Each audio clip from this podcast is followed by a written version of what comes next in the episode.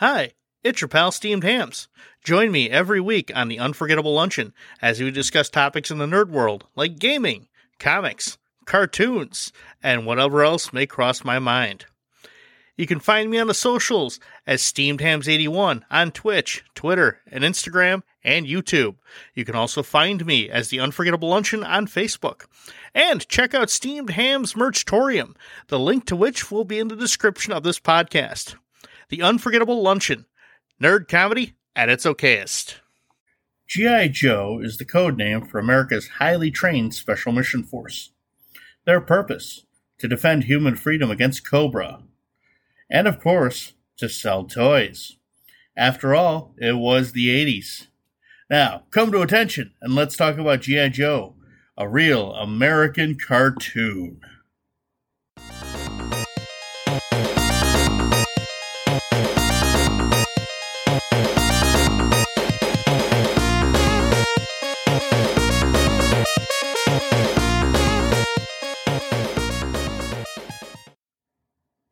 Hey, it's your old pal Steamed Hams. Still not challenged to a boxing match by any movie directors. I hope you're ready for another unforgettable luncheon. G.I. Joe started in 1964 as four 12 inch figures representing each branch of the United States military Action Soldier, Action Sailor, Action Pilot, and Action Marine. Later came Action Nurse because they needed someone to flirt with and probably get shot down spectacularly by. The name G.I. Joe came from the general term for a soldier, GI meaning government issue, and Joe just being a generic American name. In 1974, the legendary Kung Fu grip was introduced, most likely in response to Action Nurse repeatedly rejecting G.I. Joe. In 1982, the toy line was reinvented as G.I. Joe, a real American hero, and scaled down to three and three quarters inches, following a trend by Kenner doing that with Star Wars, except adding more points of articulation. Advertising uh, included a comic by Marvel and an animated miniseries, which was eventually born into the full series G.I. Joe, a real American hero. Yes, in the 80s, just about every cartoon was really just a 30 minute ad for a toy line. G.I. Joe, He Man, Thundercats, Transformers, all big long ads for all the new toys. Trust me, we're going to get to He Man in a future episode. There's a, a lot to unpack there. But basically, if you had any new figures you wanted to advertise, why make a commercial when you can stuff them in the show for an episode or two? Always worked. The first five part G.I. Joe miniseries aired in the spring of 1982, centering around a machine called a mass device, which was basically a fancy teleporter. And it was the race between the G.I. Joes and Cobra to collect all the elementals needed to power this device, Cobra obviously wanting to use it for evil, transporting uh, soldiers and vehicles and whatnot into places they wanted to attack and invade, whereas the Joes just wanted to use it to stop Cobra.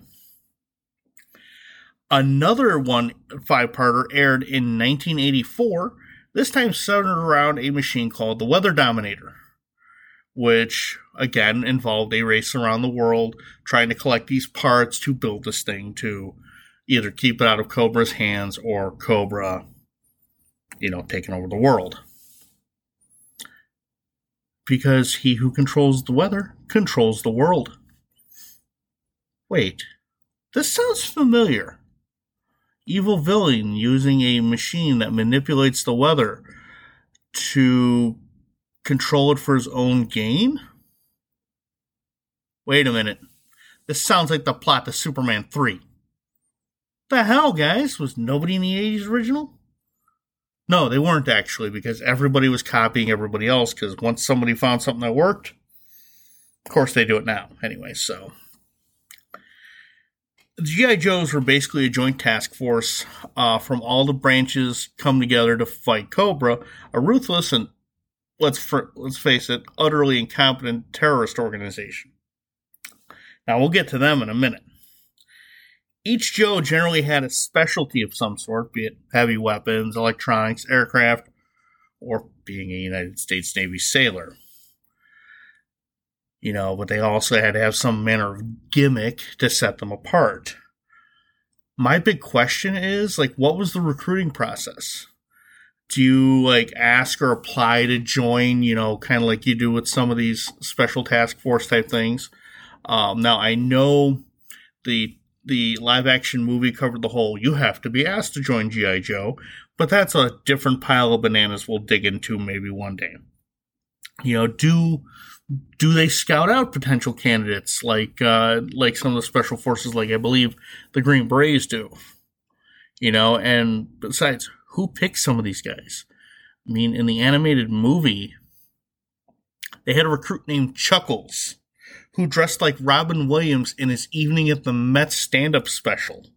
And he was an undercover operative. I mean, how, how do you go undercover in a terrorist organization dressed like you're just going to rapid fire jokes out? Shortest operation ever, I'll tell you that much. You know, I can only imagine the interview process for potential candidates. Name? Senior Chief Petty Officer Hector Delgado, United States Navy SEALs. Specialty? I'm a small arms expert with additional training in hand to hand combat. Anything that would set you apart from the other candidates? Uh, I have a parrot. You're in. Your new name is Shipwreck. Because that's what a Navy sailor wants to be called Shipwreck. Or we'll go with someone else from the Navy, Deep Six, who's one of their divers. Name Petty Officer Second Class Malcolm Willoughby. Specialty Navy diver and small watercraft pilot. How would you feel about piloting a robot suit, diving, and able to stay submerged for hours at a time? Well, I I don't know. I mean, you can pee in it. You son of a bitch, I'm in. I mean, they, they don't even have a solid uniform for this. Like everybody just wears what they want. They have their own little outfit, costume, whatever. Doesn't matter what branch you came from, you have some goofy getup. Again, Chuckles. Or they have their resident ninja Snake Eyes. Because every Special Forces team needs a ninja. It's it's just basically one big ass costume party with guns and tanks and planes and Wait, that sounds cool. I want in. Where do I apply to GI Joe? I'm a veteran. I, I should count, right?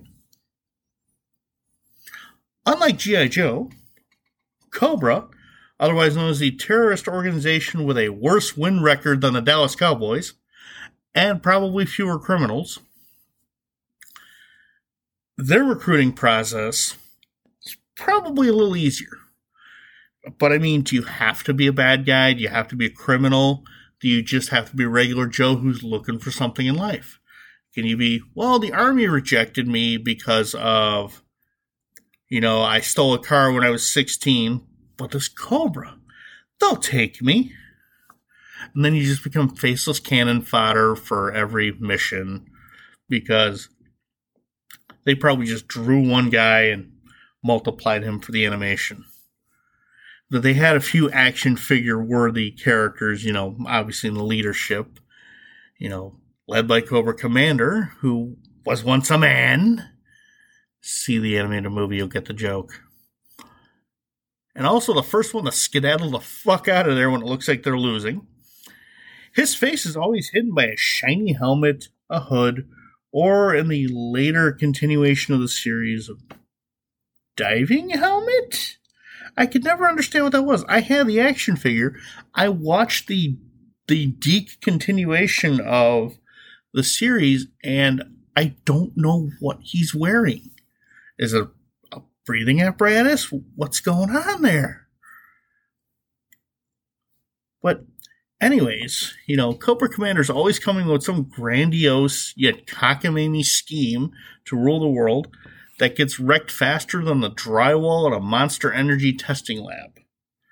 His second in command is Destro, a Scottish weapons manufacturer who wears like a form fitting metal mask. I mean, the thing is like perfectly shaped to his face, moves with his mouth and any other facial muscle movements, but it's metal. And he, he just wears it, which I, I want to know where does it connect in? Like, where does it, where does it stop? And also, how bad is like the sweat and irritation under that? That's got to be terrible. Destro also happens to be, you know, kind of getting it on with the director of intelligence, the Baroness, who is basically like the sexed up version of Natasha from Rocky and Bullwinkle. Because, yes, we're going to go sexualize cartoons right now. Children's cartoon. And these two were basically, they weren't making any bones about it. They were boning. Classy.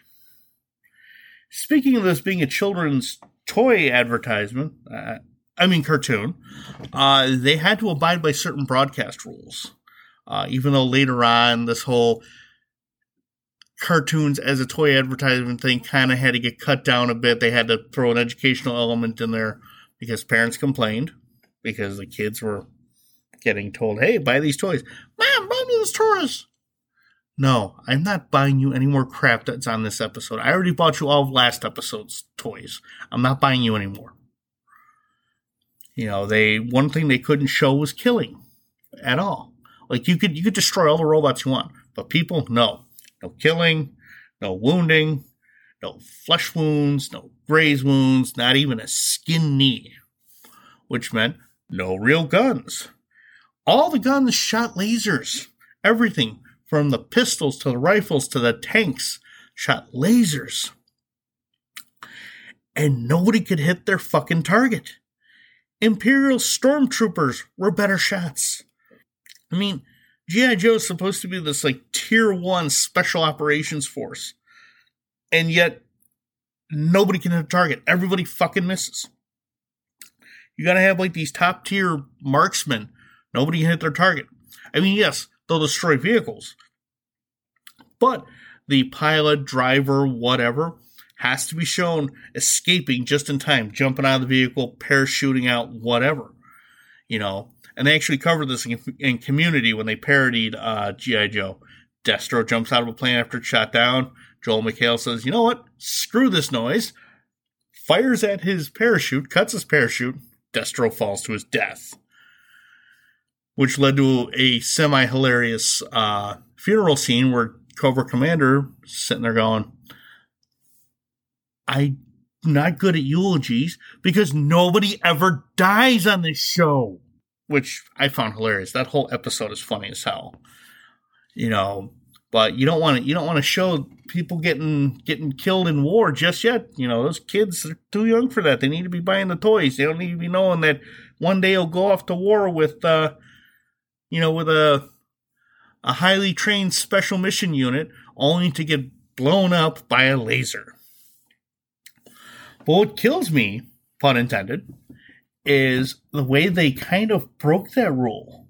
In 1987, they released a animated movie that because of the failures of the Transformers and My Little Pony movies, went basically direct to video and also got cut up into another five part miniseries that was shown, you know, in the cartoons, the weekday afternoon cartoons, back when we had those, you know. The opening to the series, to the, uh, not the series, but the movie, which had the greatest version of the theme song ever, it just gives you like this murka boner. YouTube it, trust me. Tell me you don't feel the same way.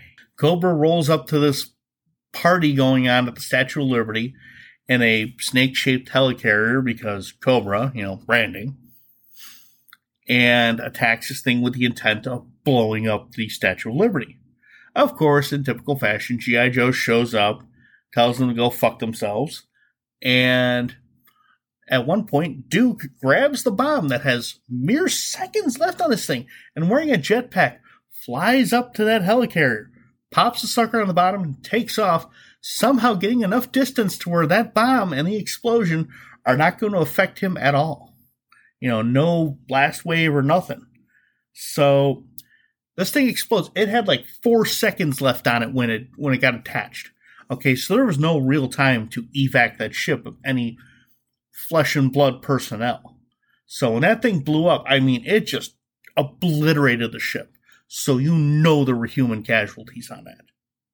But it's G.I. Joe. You can't be killing. And then on top of that, later on in the uh, movie, Duke is graphically, well, for the show and for the 80s, uh, impaled by Serpentor's staff right through his heart. Like, I mean, like a big hole that was probably roughly the size of his heart. Like, no more heart was left. It was just shredded. But since kids everywhere kind of blew a gasket, pun intended once again, at Optimus Prime biting the big one in the previous year's Transformers film, a line was dubbed in to say that Duke was only in a coma. And then later in the movie, like at the end, oh, Duke woke up from his coma. He's going to be okay. I don't know about you, but I've never seen somebody just get a through and through impalement through the heart, probably just basically taking your heart out of the body and just going into a coma. That's usually pretty much a that sentence. His heart was destroyed, but hey, kids, he's only sleeping. It's okay. Nobody dies in war. And I mean, it's a good movie overall. It's just some hardcore ridiculousness in there. And by the way, that movie is where Chuckles was introduced. Fun times. No discussion of G.I. Joe can be complete without talking about the absolutely hilarious public service announcements. For those of you born outside the 80s, every cartoon had to have a tacked on PSA where the characters would impart some wisdom to children like don't do drugs, stranger danger, and don't whiz on the electric fence. Don't whiz on the electric fence by Blammo. I mean, I've never whizzed on an electric fence while doing drugs with a stranger, but I mean, so they must have worked somehow, but I can't speak for the rest of we were impressionable back in the 80s, okay? You could get to do a lot of dumb shit back then. Now in 2003, Eric Fensler and Fensler Film made the absolute genius move to take a bunch of those PSAs, wipe the audio clean, and record all new, all ridiculous dialogue. Such classics as pork chop sandwiches, Help Computer, Give Him the Stick, and my personal favorite, Body Massage, all came into existence. Quality, quality comedy. Definitely, I highly recommend going to YouTube, search Fensler Film, go to the actual channel, and just watch these. They're comedy gold. The man is a genius, and I know it led him to other jobs because I think he ended up uh, getting you know, more and more high profile stuff, which is awesome. You will not be disappointed at these. In fact, I really am just going to count that as this week's plug and play because I said so, Dag Nabbit, and because I believe this is something everybody should check out. So, go to YouTube, look up Fensler Film, and enjoy. Well, that's it for another unforgettable luncheon. I hope a good time was had by all. You can find me on social medias, the Instagrams, Twitter, and Twitch as Steamed Hams 81, all one word. Now you know, and knowing is half the battle. Join me next week when I'll be back to talk about something very, very nerdy. Or just regular nerdy. Not sure yet, haven't decided.